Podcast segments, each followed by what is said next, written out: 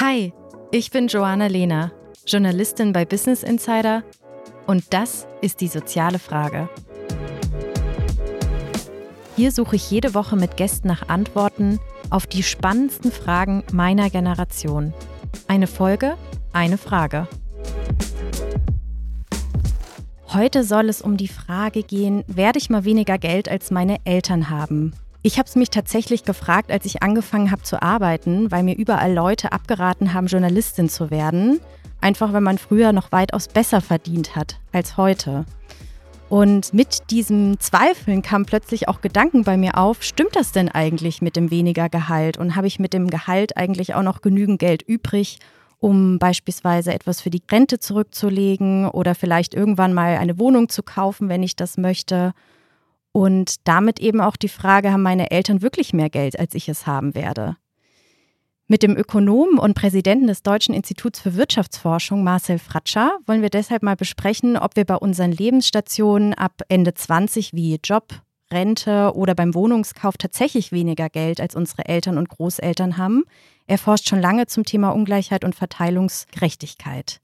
Und ich freue mich sehr, dass Sie heute da sind, Herr Fratscher. Hallo. Hallo, Frau Lehner. Vielen Dank für die Einladung. Jetzt habe ich ja schon ein paar Fragen aufgeworfen, auch in meiner Einleitung.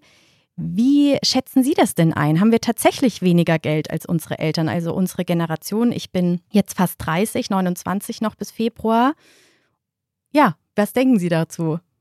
Die kurze Antwort ist, für, für einige wird das der Fall sein, äh, für andere nicht. Andere werden sehr viel besser dastehen. Und angefangen mit den USA, da sehen wir, dass knapp ein Drittel der Menschen in den USA heute geringere Realeinkommen hat als noch vor 40 Jahren. Heißt, also 30 Prozent, ein Drittel der Menschen in den USA hat ein geringeres Realeinkommen von der Kaufkraft her als ihre Eltern. Und das ist also schon jetzt die Realität für die Menschen, die heute jung sind. Wie ist es denn in Deutschland, weil Sie jetzt gerade USA angeführt haben? Ich hatte da tatsächlich auch eine Studie gefunden vom Deutschen Institut für Wirtschaftsforschung. Und da kam eben heraus, dass die unteren 40 Prozent im Jahr 2017 niedrigere Löhne hatten als 1995. Das heißt, Großteil der Bevölkerung kommt ja eigentlich nicht mehr voran. Also eingeschlossen jetzt vielleicht die jüngere Generation auch bei uns, die nicht mehr aufsteigt und nicht mehr mehr verdienen kann. Ja. Es ist absolut richtig. Ähm, gut, die Löhne sind in den letzten Jahren na, vor der Pandemie deutlich gestiegen. Wir reden ungefähr von 20, 25 Prozent. Die unteren mit den geringsten Löhnen, die heute geringere Löhne haben als noch vor 30 Jahren. Jetzt kann man sagen, oh, äh, ja, aber das sind ja nicht unbedingt die gleichen. Und als junger Mensch fängt man vielleicht mit einem geringen Einkommen an, äh, aber arbeitet sich dann hoch. Und das ist eigentlich meine Hauptsorge in Deutschland. Wir haben in Deutschland eine relativ geringe soziale Mobilität. Heißt, ihr Einkommen oder das Einkommen junger Menschen hängt extrem stark von zwei Faktoren ab. Dem Einkommen der Eltern und dem Bildungsgrad der Eltern. Und noch stärker, als das in den USA der Fall ist. Also meine Eltern, weder Vater noch Mutter, sind zur Uni gegangen oder zur Fachhochschule, haben kein Abitur gemacht, aber ich schaffe das jetzt. Das ist in Deutschland relativ selten im internationalen Vergleich. Also auch wir haben wenig Mobilität.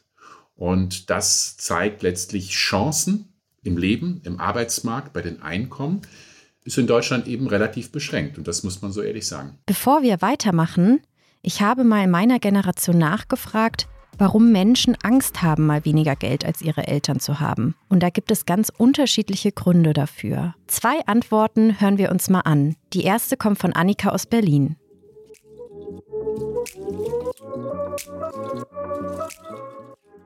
Ich habe schon Angst, weniger als meine Eltern zu verdienen, eher gesagt weniger als mein Vater.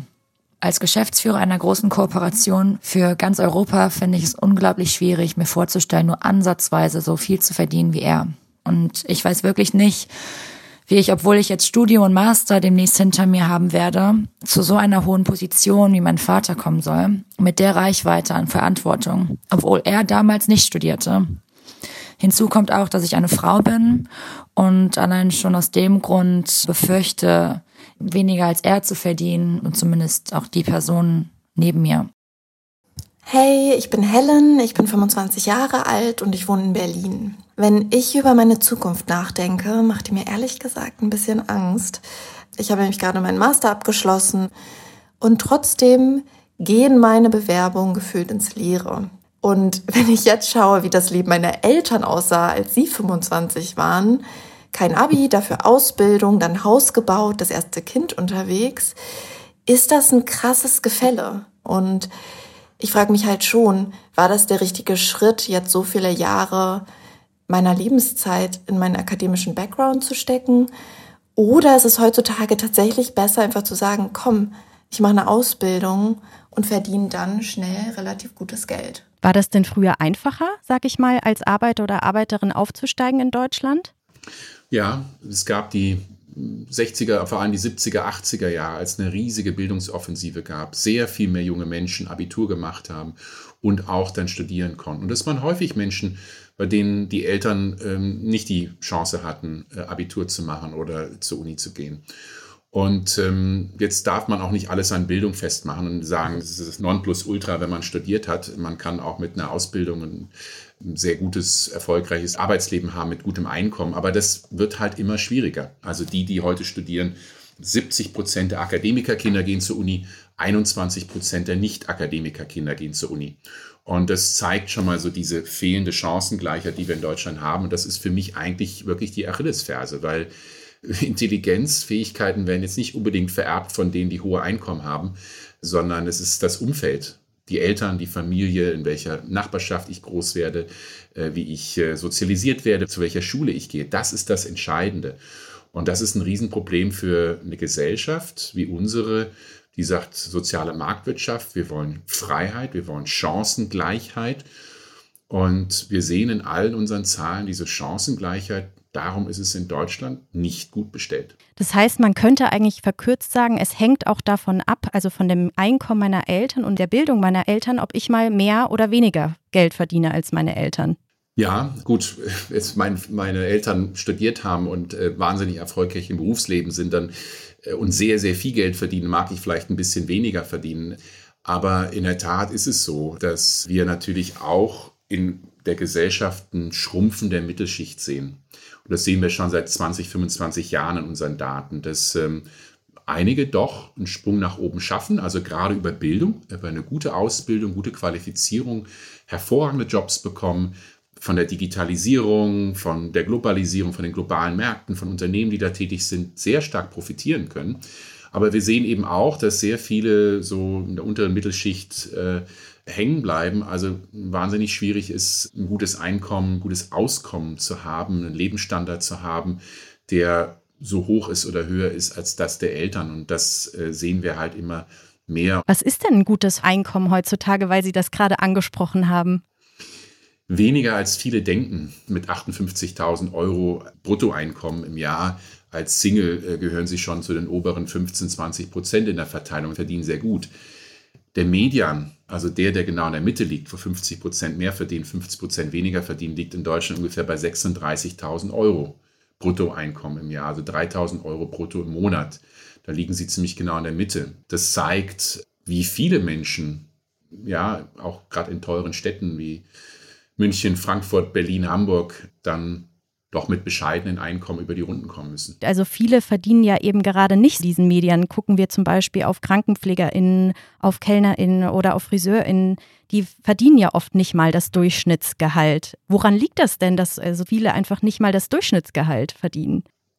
Ein ganz wichtiger Grund liegt an den fehlenden Sozialpartnerschaften. Das klingt jetzt erst einmal ein bisschen abstrakt, aber letztlich Ganz viele Menschen, die niedrige Löhne verdienen, haben niemanden wirklich, der für sie verhandelt. Und das heißt, der Arbeitgeber sagt, äh, sie kriegen 12,50 Euro. Das ist es und können sie nehmen oder können sie auch nicht nehmen. Und äh, sie haben letztlich da wenig Verhandlungsmöglichkeiten. Und wir haben in Deutschland nur knapp die Hälfte aller Jobs, die über Verhandlungen mit Gewerkschaften oder Arbeitnehmerinnenvertreter abgesichert sind. Ja, 50 also Prozent, die Hälfte der Jobs da setzt sich niemand für sie ein. Und das sind vor allem die Jobs, die schlecht bezahlt sind, weniger Stundenlohn bekommen. Und das bedeutet auch, dass wir in Deutschland einen ungewöhnlich großen Niedriglohnbereich haben. im internationalen Vergleich. Über 20 Prozent, also mehr als jede fünfte jeder fünfte Beschäftigte in Deutschland arbeitet für weniger als ungefähr 11,80 Euro. Wenn Sie diese unteren 21 Prozent schauen, die in diesem Niedriglohnbereich sind, sehen Sie, das sind fast alles Dienstleistungsbranchen. Das ähm, ist eine ganz, ganz wichtige Erklärung. Es sind häufig Frauen, es sind häufig Menschen, die in Teilzeit arbeiten nicht unbedingt Menschen, die schlechte Qualifikationen haben, äh, sondern es sind halt bestimmte Branchen und bestimmte Berufsgruppen, die hier besonders stark getroffen sind und die letztlich keine Stimme haben, keine Lobby haben und ähm, auch gerade deshalb sehr niedrige Löhne bekommen. Jetzt haben Sie ja zwei Punkte genannt, die einmal darauf hinwirken, dass wir vielleicht eventuell weniger Geld haben als unsere Eltern. Das eine ist der soziale Aufstieg der schwieriger geworden ist, aber auch es ist auch branchenabhängig. Also ob ich eine Stimme habe, die sich für uns einsetzt, die für uns verhandelt. Was müsste sich denn aus Ihrer Sicht vielleicht da auch verändern, damit junge Menschen, die in diese Bereiche fallen, in diese Branchen, die vielleicht nicht aufsteigen können, genauso viel verdienen wie ihre Eltern vielleicht mal? Diese Sozialpartnerschaften. Also ich glaube, es ist ganz wichtig, dass Arbeitgeber und ArbeitnehmerInnen auf Augenhöhe verhandeln. Und äh, das sehen wir halt im Augenblick nicht. Das heißt, viele Branchen da werden halt sehr, sehr niedrige Löhne bezahlt. Und was die Politik gemacht hat 2015, war zu sagen, wir führen einen Mindestlohn ein. Der war anfänglich bei 8,50 Euro, jetzt bei 9,35 Euro. Das ist natürlich extrem wenig, 9,35 Euro, wenn Sie äh, davon über die Runden kommen müssen. Aber so ein Mindestlohn, äh, ja, so, so notwendig er ist, ähm, ist natürlich nicht die Lösung, um wirklich nachhaltig bessere Einkommen zu haben und dann auch Einkommen zu bekommen wie, wie die Eltern. Und ähm, deshalb glaube ich, ist ein ganz wichtiges Element äh, Qualifikation und, und Flexibilität bei der Generation unserer Eltern war es so, da konnten sie ziemlich sicher sein, wenn sie mit 20 oder mit 19 einen ersten Berufsabschluss hatten, eine Ausbildung gemacht haben, dann konnten sie mehr oder weniger den gleichen Beruf mit den gleichen Qualifikationen ihr gesamtes Berufsleben lang machen.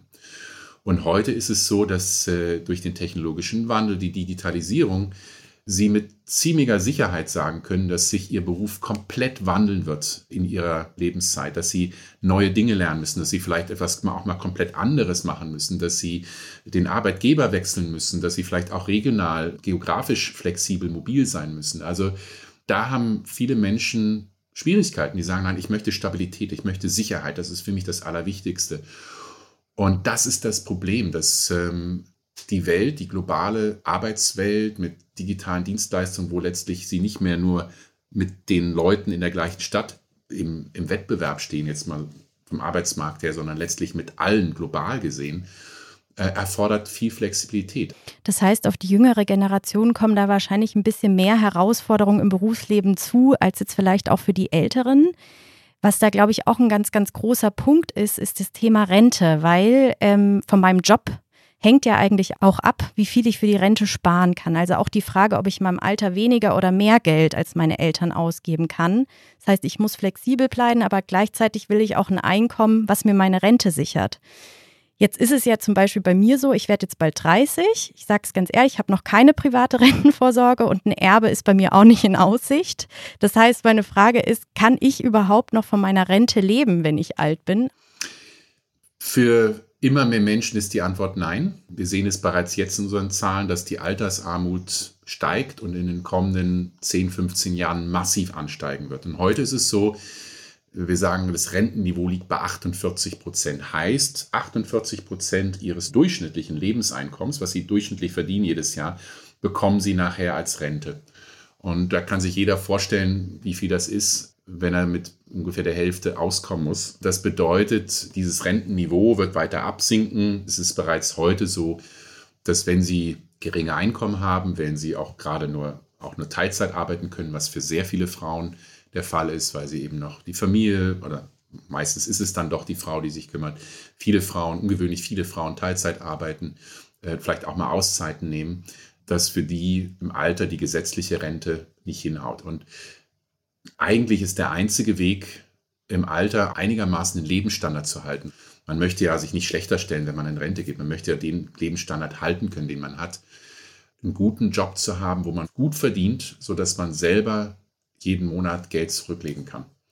Sei es um zu sparen, sei es um eine Immobilie zu werben, für die dies können. Viele können das auch nicht.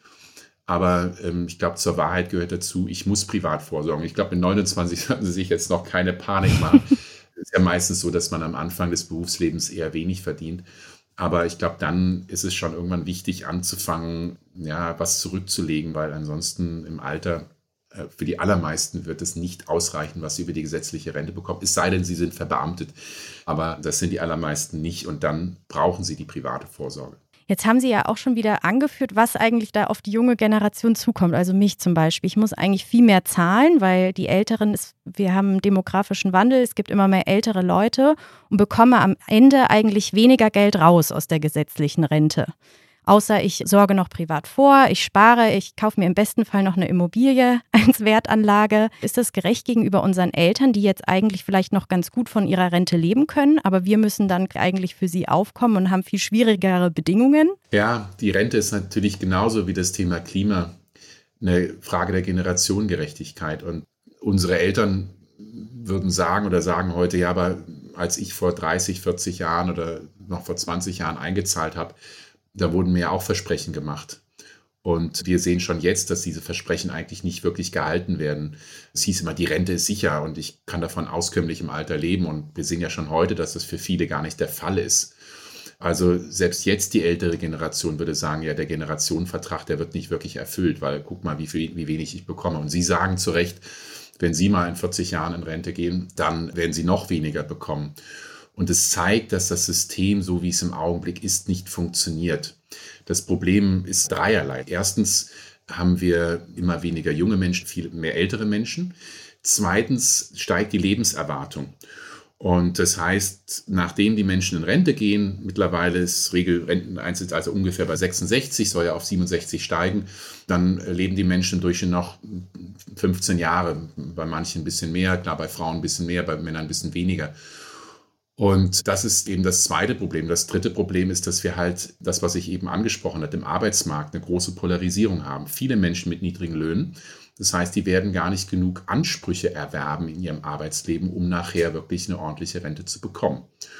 Und ähm, man muss das Rentensystem reformieren. Man muss Menschen, die möchten, länger zu arbeiten, das auch ermöglichen. Man muss äh, versuchen, eben auch, dass die jungen Menschen nicht immer mehr in die Rentenkasse einzahlen müssen und ich glaube, das, was am aller, allerwichtigsten ist, wir müssen es schaffen, dass mehr Menschen ein ordentliches Arbeitseinkommen haben. Nur so können sie erstens über die gesetzliche Rente genug Ansprüche erwerben und zweitens privat genug vorsorgen. Und das ist eigentlich der Kernpunkt, ist der Arbeitsmarkt. Wir haben zu viele Menschen, die schlecht verdienen, zu viele Menschen, die Teilzeit arbeiten und dementsprechend auch nicht genug äh, Sicherheit erhalten.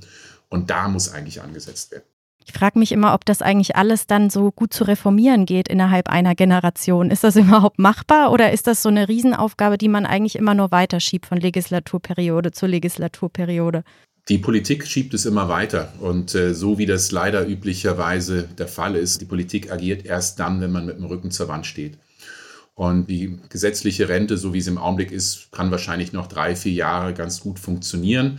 Und dann, wenn die geburtenstarken Jahrgänge die in den 1960er geboren wurden, dann anfangen in Rente zu gehen, dann wird es richtig hart.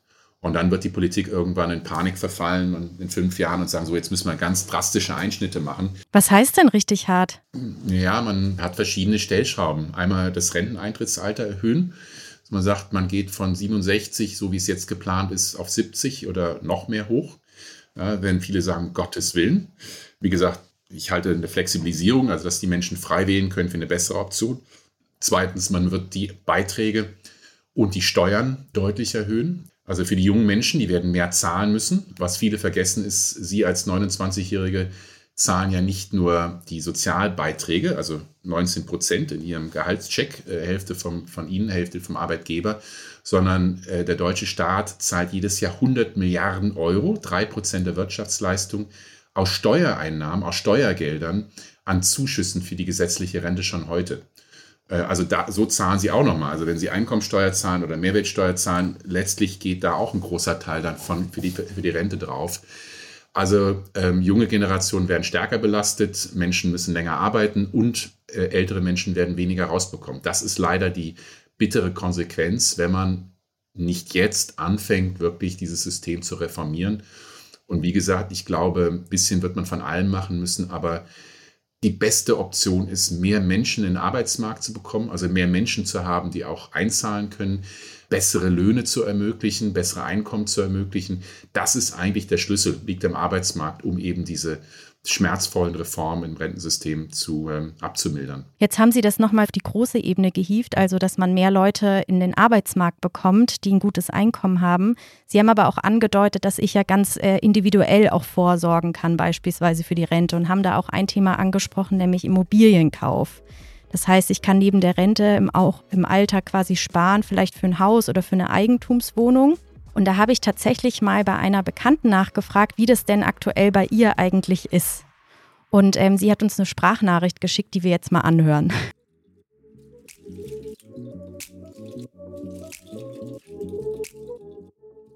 Hallo, mein Name ist Luisa und ich lebe mit meinem Freund in Münster. Für uns war relativ schnell klar, weil wir uns hier ziemlich wohlfühlen, dass wir hier auch ein Haus kaufen möchten und waren auch ziemlich optimistisch anfangs, dass das auch klappt. Wir haben beide keine schlechten Jobs. Wir haben ein Nettoeinkommen von monatlich ca. 5500 Euro. Und da das bei unseren Eltern früher auch kein Problem war, wobei mein Vater zum Beispiel quasi Alleinverdiener ist und das Haus damals auch selbst kaufen könnte, dachten wir, dass das bei uns auch auf gar keinen Fall ein Problem irgendwann darstellen wird. Sind aber damit relativ ähm, schnell auf die Nase geflogen. Also in Münster werden wir uns auf gar keinen Fall ein Haus leisten können. Wir müssen in Randgebiete ausweichen und selbst da stellt es sich als problematisch dar, weil die Häuser auch quasi für 500.000 verkauft werden. Und mein Vater damals sein Haus oder unser Haus für 112.000 Euro gekauft als Alleinverdiener und das war nie problematisch. Und wir haben Angst, dass wir uns kein Haus kaufen können, beziehungsweise kein Haus leisten können. Und wenn, müssen wir dafür auf jeden Fall ziemlich viele Abstriche machen. Und wir können deshalb nicht da leben, wo wir gerne leben möchten. Und das ist ziemlich schade. 5500 Euro klingt ja eigentlich zusammen erstmal gar nicht so wenig. Klingt ja eigentlich nach einem guten Einkommen. Und trotzdem können sich so junge Menschen wie Luisa und ihr Freund kein Haus in ihrer Heimat leisten. Ganz im Gegensatz vielleicht zu ihren Eltern, die viel früher das Haus für viel weniger Geld auch gekauft haben. Woran liegt das? Das liegt an zwei Dingen. Einmal, dass wir als Gesellschaft sehr viel wohlhabender geworden sind. Das heißt, Immobilienpreise spiegeln ja den Wohlstand in einer gesamten Gesellschaft wider. Und das Zweite ist, dass wir in den letzten Jahrzehnten eine massive Verlagerung vom Land in die Städte hatten. Das heißt, in den Ballungszentren, auch gut, Münster ist jetzt keine Großstadt, aber schon eine Stadt, die sehr attraktiv ist, dass hier einfach die Immobilienpreise durch die Decke geschossen sind, gerade jetzt in den letzten zehn Jahren.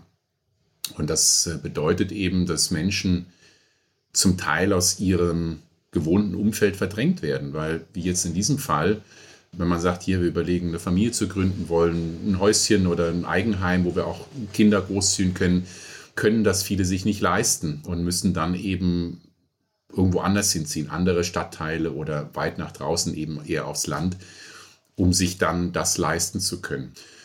Und das Wohnen ist eine der wichtigsten sozialen Fragen unserer Zeit, weil wir eben in Deutschland relativ wenig Immobilieneigentum haben. Ungefähr die Hälfte, ein bisschen weniger als die Hälfte der Deutschen haben Eigenheim. In den großen Städten ist es deutlich weniger. In Berlin ist es so, dass mehr als 80 Prozent zur Miete leben, äh, weniger als 20 Prozent äh, ein Eigenheim haben.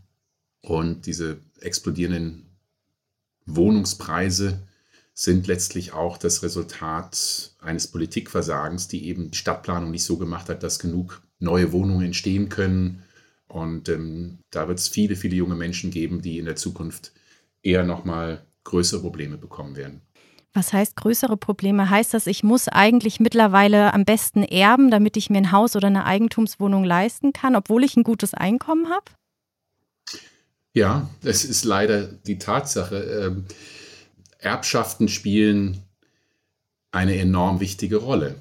Und mehr als die Hälfte des gesamten Vermögens, das wir in Deutschland haben, dazu gehören Immobilien, aber auch Finanzvermögen, äh, über die Hälfte des privaten Vermögens in Deutschland heute wurde geerbt, wurde nicht mit der eigenen Hände Arbeit aufgebaut. Und das, dieser Teil steigt. Also immer mehr des Vermögens wird vererbt oder verschenkt. Und äh, leider ist das die bittere Wahrheit.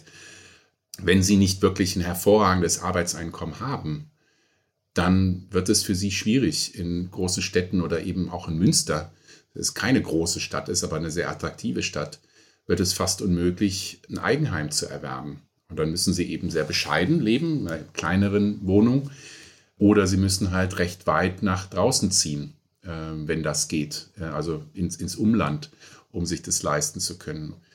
Ähm, immer mehr Menschen, das ist die Alternative, immer mehr Menschen geben immer mehr äh, ihres monatlichen Einkommens zur Miete aus. Und es gibt nicht wenige, in Deutschland 16, 17 Prozent der Bevölkerung, die mehr als 40 Prozent, fast die Hälfte ihres monatlichen Einkommens fürs Wohnen ausgeben muss. Ganz viele junge Menschen müssen mindestens ein Drittel ihres monatlichen Einkommens dafür ausgeben. Und dann wird es halt knapp, wenn man noch viele andere Ausgaben hat, dann seinen Lebensstandard zu halten. Das heißt, wir müssen uns eigentlich als Junge dann auch so ein bisschen in Verzicht üben und einfach denken, vielleicht, ja, vielleicht braucht unsere Generation ja gar keine eigenen Häuser und keine Wohnungen. Ach, eine eigene Wohnung zu haben, ein eigenes Haus zu haben, ist jetzt nicht unbedingt immer die richtige Lösung. Ja, ähm, viele werden es sich nie leisten können, aber auch in der Mittelschicht. Ja, die haben ein Risiko, wenn sie ein Eigenheim irgendwo erwerben, auf dem Land zum Beispiel haben es viele erfahren, dass, die, dass der Wert einfach abgenommen hat. Ne? In vielen ländlichen Regionen sinken die Immobilienpreise und dann sitzen sie da und sagen, jetzt möchte ich eigentlich gerne umziehen oder muss umziehen, kann das Haus aber nicht verkaufen. Äh, sie haben natürlich ähm, ja, sehr viel Kapital in einer Wohnung und es ist nicht so, dass sie sagen können, ich brauche jetzt mal Geld und ähm, habe das frei zur Verfügung. Also eine eigene Wohnung erwerben ist nicht immer die beste Option es ist gut für Menschen, die eben gerade in großen Städten leben und diese Sicherheit brauchen, dass ich eben nicht aus meiner Wohnung und aus meinem Umfeld verdrängt werde, weil jetzt die Immobilienpreise durch die Decke schießen. Also diese Sicherheit habe ich eben nicht. Also ich will nur sagen, Immobilienerwerb sollte nicht das oberste Ziel für, für jede Person sein. Für manche macht es Sinn. Aber sparen, Vermögen aufbauen, sei es Finanzvermögen, ähm, das sollte schon ein Teil eigentlich für jeden jungen Menschen auch sein. Was empfehlen Sie mir denn jetzt als junger Mensch, wenn es jetzt um Geldfragen geht und Sie jetzt gerade alles aufgelistet haben, wo es nicht so gut läuft? Sie unterrichten ja Makroökonomie an der Humboldt-Uni, dann werden Sie ja vielleicht auch ab und zu Ihren Studierenden vielleicht mal einen Tipp geben und sagen, das und das ist jetzt vielleicht nicht so gut, aber achte darauf. Ich würde Ihnen einen Rat geben, der nicht ökonomisch ist, denn äh, genießen Sie das Leben, geben Sie das Geld aus für sinnvolle Dinge, die Ihnen viel Freude und Spaß machen. Investieren Sie in Ihre Bildung, Ausbildung, Qualifikation. Versuchen Sie was Neues. Denken Sie nicht zu sehr daran, was jetzt Ihnen wo mehr Geld bringt. Geld und Lebenszufriedenheit sind nicht komplett unabhängig voneinander. Sicherlich nicht. Aber mit allem Geld können Sie sich nicht Zufriedenheit kaufen. Deshalb folgen Sie Ihrem Traum und versuchen Sie dabei noch ein bisschen Geld auf die hohe Kante zu legen. Das wäre eigentlich mein Rat. Okay, kommen wir vielleicht auch noch mal im Hinblick auf die Bundestagswahl ganz kurz auf die Parteiprogramme und es ist für viele, glaube ich, total spannend, welche Ideen der Parteien vielleicht jetzt auch gerade diese Probleme lösen können oder gibt es überhaupt interessante Ideen von den Parteien jetzt im Hinblick auf die Bundestagswahl, die die eben benannten Schwierigkeiten gut lösen können. Haben Sie da vielleicht so ein, zwei Ideen, wo Sie sagen, die stechen heraus oder die haben vielleicht Potenzial, ohne jetzt eine Wahlempfehlung abgeben zu müssen? Ja. Ich glaube, wir stehen in dieser Bundestagswahl wirklich vor einer ganz grundlegenden Entscheidung. Und die Parteien bieten sehr unterschiedliche Pfade an, was all das betrifft, was wir jetzt besprochen haben. Und die Frage ist, wollen wir jetzt in die Zukunft investieren oder wollen wir jetzt Schulden abbauen? Das ist letztlich die Entscheidung. Und ähm, ich bin fest davon überzeugt, und das sehen wir auch in unseren wissenschaftlichen Studien, dass der bessere Weg die Zukunftsinvestitionen sind. Denn wenn Sie heute in die Bildung von jungen Menschen investieren, Teenagern oder auch in der Ausbildung, dann rechnet sich das für alle langfristig. Denn die Menschen sind besser qualifiziert, werden bessere Arbeitsplätze bekommen können, werden produktiver sein können, werden höhere Einkommen haben können, werden damit auch höhere Steuern zahlen können und damit langfristig auch die Staatsschulden wieder reduzieren können. Und bei dieser Frage Generationengerechtigkeit und die einigen sagen ja, äh, unsere Kinder und Kindeskinder werden nicht auf Schuldenbergen spielen können. Ich glaube, Ihnen, mir und wahrscheinlich die nächsten Generationen wird wird es ziemlich egal sein, ob jetzt der deutsche Staat 0,3 Prozent einer jährlichen Wirtschaftsleistung, so wie es im Augenblick ist, oder 0,4 Prozent oder 0,5 Prozent Zinsen auf die Schulden zahlen muss. Ich glaube, Das Wichtigste wird künftigen Generationen sein, die Frage, haben sie eine intakte Umwelt, in der sie leben können?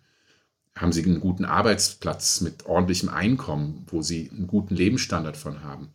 Haben sie eine Sicherheit, eine Absicherung, starke soziale Systeme, einen starken Sozialstaat? Leben sie in einer ähm, solidarischen Gesellschaft, in einem ähm, sozialen Frieden miteinander und auch global in einer intakten Gesellschaft? Und das sind die Fragen. Und ähm, deshalb sehe ich diese Bundestagswahl eigentlich wirklich als wegweisend an. Wollen wir jetzt die Priorität auf Zukunftsinvestitionen legen in all diese Dinge? Oder wollen wir sagen, nee, wir sind jetzt sehr defensiv und versuchen erst einmal äh, zu sparen, äh, also kein Geld auszugeben, Schulden abzutragen. Und ich glaube, das wäre fatal, wenn wir uns dafür entscheiden. Ähm, da haben Sie ja schon eine gute Richtung vorgegeben, woran wir uns vielleicht orientieren können oder was für die junge Generation nicht allzu schlecht ist, um eben vielleicht in Zukunft, wenn es uns so geht, mal mehr Geld als unsere Eltern zu verdienen. Herzlichen Dank, Herr Fratscher, dass Sie bei uns waren und uns im Schnelldurchlauf einmal erklärt haben, wo die Punkte sind, wo wir mehr Herausforderungen schultern müssen. Vielen herzlichen Dank, dass Sie da waren. Sehr gerne. Ich danke für die Einladung, Frau Lehmann. Ob wir mal weniger Geld als unsere Eltern haben, diese Frage habe ich mir eingangs gestellt. Inzwischen ist mir klar geworden, der Staat muss zwar zum einen dafür sorgen, dass wir überhaupt die gleichen Chancen haben, damit wir gleich viel oder sogar mehr Geld als unsere Eltern haben. Zeitgleich hängt es aber auch von ganz vielen anderen Faktoren ab. Also ich als junger Mensch kann anders als meine Eltern nicht mehr länger ein und denselben Job womöglich machen, sondern muss mich auch weiterbilden, um mit der Digitalisierung mitzukommen oder eben auch privat bei der Rente vorsorgen. Ich habe jedenfalls Angst, mal zu wenig Geld zu haben, weil ich zwar selbst Einfluss nehmen kann, aber eben auch der Staat vieles regeln muss. Und ob er das tut, ist eine andere Frage. Wie ist es bei euch? Habt ihr Angst, dass ihr mal weniger Geld als eure Eltern habt? Oder zu wenig Geld im Alter? Schreibt mir eine Mail an podcast.businessinsider.de oder auf Instagram an Joanna Avion und hört nicht auf zu fragen.